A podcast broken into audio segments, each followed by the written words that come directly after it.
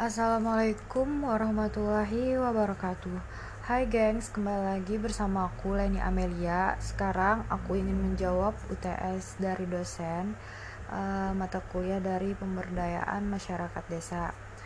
Jadi uh, langsung aja ya. Soal yang pertama yaitu jelaskan menurut pengamatan Anda apa minat dan kebutuhan masyarakat desa di sekitar Anda atau di desa Anda tinggal. Jadi jawaban saya, eh, saya mengambil desa di sekitar tempat tinggal saya, yaitu Desa Sungai Dua, Kecamatan Simpang Empat, Kabupaten Tanah Bumbu.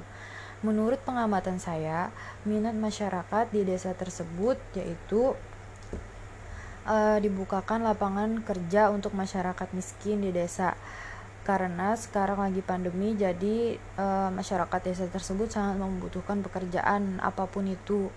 Jadi e, masya, e, pemerintah eh masyarakat berharap kepada pemerintah untuk memberikan solusi atau membukakan lowongan pekerjaan untuk masyarakat di situ.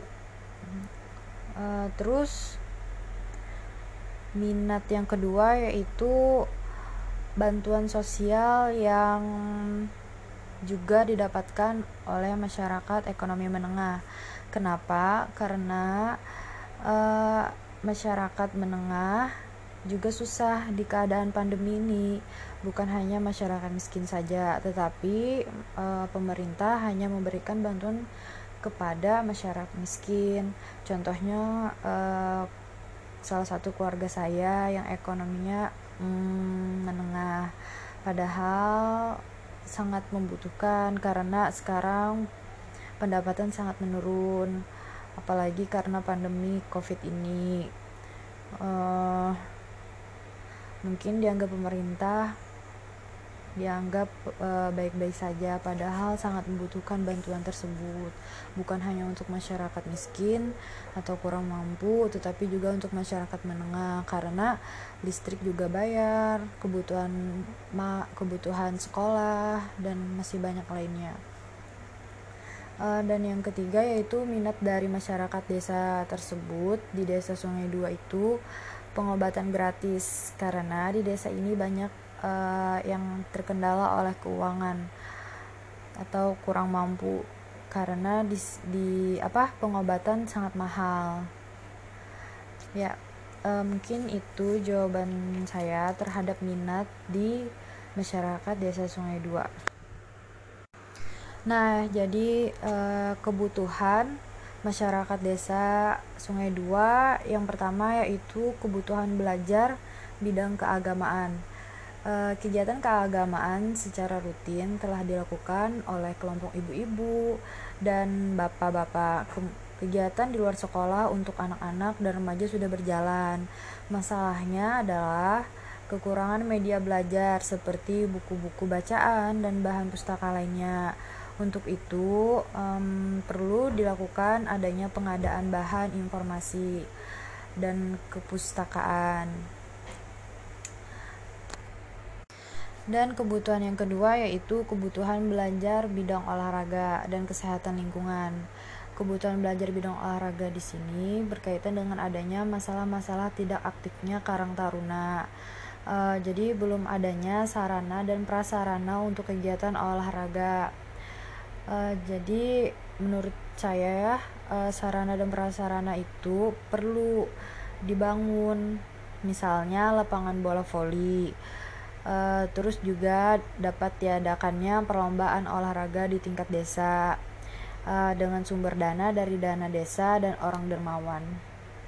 Dan yang ketiga, uh, kebutuhan masyarakat di desa ini yaitu kebutuhan belajar bidang kesehatan dan lingkungan, berkaitan dengan adanya masalah-masalah yaitu kurangnya kesadaran masyarakat terhadap pencemaran sungai dengan melakukan mandi, cuci, kakus, atau M C K di sungai. Uh, tidak ada sumur di lingkungan rumah warga, jadi sehingga apabila musim kemarau menyebabkan kesulitan air bersih dan belum adanya uh, M C K umum ya di lingkungan warga, sehingga kebanyakan warga B A B sembarangan. Hanya sebagian kecil di antara mereka yang memiliki M C K sendiri, sehingga mereka terkena wabah seperti penyakit malaria, demam berdarah, dan muntaber. E, mungkin itu saja yang bisa saya jawab dari pertanyaan nomor satu. E, lanjut ke pertanyaan nomor dua. Pada suatu desa terdapat sumber daya alam kelautan yang berpotensi menjadi objek wisata. Namun, masyarakat desa tersebut belum memanfaatkannya untuk aktivitas pariwisata. Jika saya berada di desa tersebut, maka yang akan dilakukan? Uh, jawaban saya yaitu saya akan menjadi pendamping desa dalam bangkitnya kekuatan-kekuatan ekonomi, ekonomi desa. Uh, bagaimana? Jadi dengan memanfaatkan sumber daya alam kelautan yang berpotensi menjadi objek wisata di daerah tersebut. Yaitu tahapan yang pertama yang saya lakukan, revitalisasi orang-orang atau masyarakat. Uh, kenapa jadi revitalisasi? Karena revitalisasi manusia itu juga menyadarkan bahwa setiap manusia membangun dirinya sendiri, jiwa dan raga, sehingga setiap orang bersifat penting dan strategis dalam pembangunan nasional. Nah, jadi penting banget tuh revitalisasi manusia. E, membangun Indonesia itu dari desa harus dimulai dengan revitalisasi desa. Dilanjut membangun Oh, salah ya. Membangun Indonesia dari membangun Indonesia itu dari desa harus dimulai dengan revitalisasi desa, dilanjutkan dengan revitalisasi manusianya. Tanpa revitalisasi manusia, revitalisasi desa menjadi tidak bermanfaat. Setiap manusia harus bisa menghidupi dirinya sendiri dengan konsep sederhana yaitu O P O P. Uh, one person, one product. Jadi setiap orang harus memiliki produk yang bisa ditukarkan secara ekonomi sehingga masing-masing memiliki penghasilan atau pendapatan. E, contoh objek yang bisa dihasilkan dari sumber daya alam kelautan adalah objek wisata bahari, yaitu memancing dan berselancar, berlayar, melakukan lomba balap mendayung, snorkeling, menyelam, dan melakukan pemotretan di bawah air. Nah, yang tahapan selanjutnya yaitu pertukaran. Maksudnya sejalan dengan eh, pandangan jual beli produk secara ekonomi. Eh, contohnya ada wisatawan yang ingin berselancar, tentunya dia akan menyewa dan membeli papan selancar untuk berselancar. Jadi eh, yang bisa saya lakukan yaitu mendampingi desa dalam bangkitnya kekuatan-kekuatan ekonomi desa dengan dengan dengan eh, tahapan yang pertama yaitu revitalisasi desa dan yang kedua adalah pertukaran. Lanjut soal nomor tiga yaitu pada suatu desa terdapat masyarakat yang sangat beragam. Be berbeda berbeda agama, berbeda suku, bahasa, dan strata sosial lainnya. Kemudian pada suatu peristiwa terjadilah konflik besar yang mana antar masyarakat bertikai. Sebagai pemuda desa tersebut, maka yang saya bisa lakukan adalah, jadi jawaban saya mengenai soal tersebut, sebagai warga desa yang berintegritas, paham bagaimana pentingnya sebuah multikulturalisme dalam kehidupan terkhusus seperti di Indonesia. Jika itu terjadi, maka saya akan menjadi penengah di antara kedua belah pihak yang bertikai dan mencari jalan keluar untuk penyelesaian konflik ini.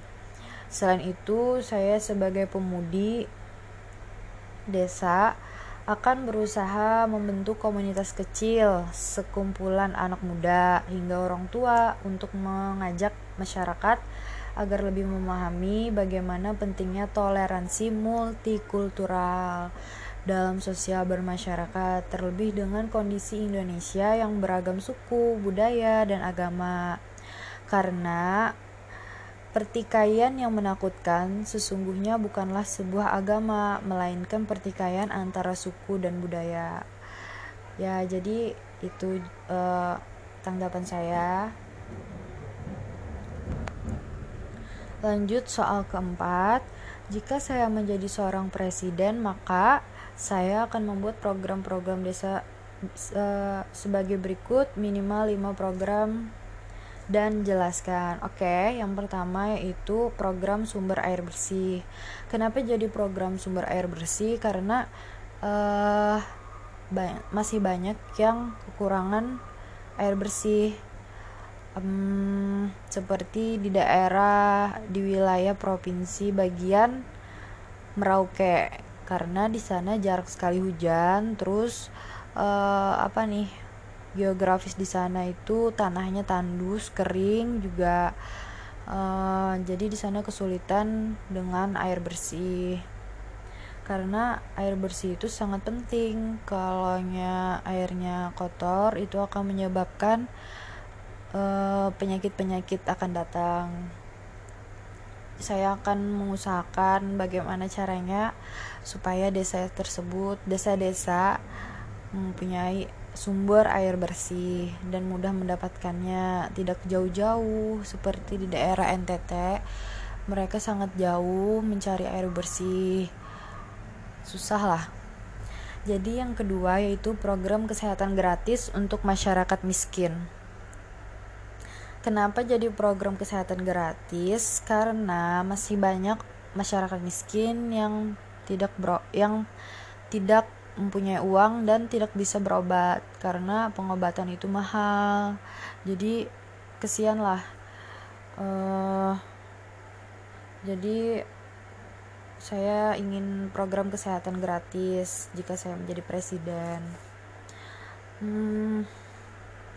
Yang ketiga yaitu program pendidikan atau beasiswa dari S D sampai S satu gratis untuk masyarakat kurang mampu. Karena pasti banyak sekali anak muda yang ingin melanjutkan uh, pendidikan tetapi terhalang oleh biaya, kebutuhan. Jadi um, untuk masyarakat yang kurang mampu, bukan hanya yang untuk masyarakat miskin tetapi juga yang kurang mampu, itu harus mendapatkan pendidikan atau beasiswa gratis dari S D sampai S satu, karena kita harus membangun sumber daya manusianya dulu supaya Indonesia lebih maju. Yang keempat yaitu program dialiri, dialiri listrik seratus persen, uh, karena banyak masih desa yang belum menggunakan listrik karena tidak karena uh, masih apa ya susah lah dimasuki listrik. Jadi harus program desanya itu harus dialiri listrik seratus persen, semuanya harus menggunakan listrik, tetapi juga uh, diusahakan untuk yang miskin diberikan token gratis, token listrik gratis atau men- murah lah.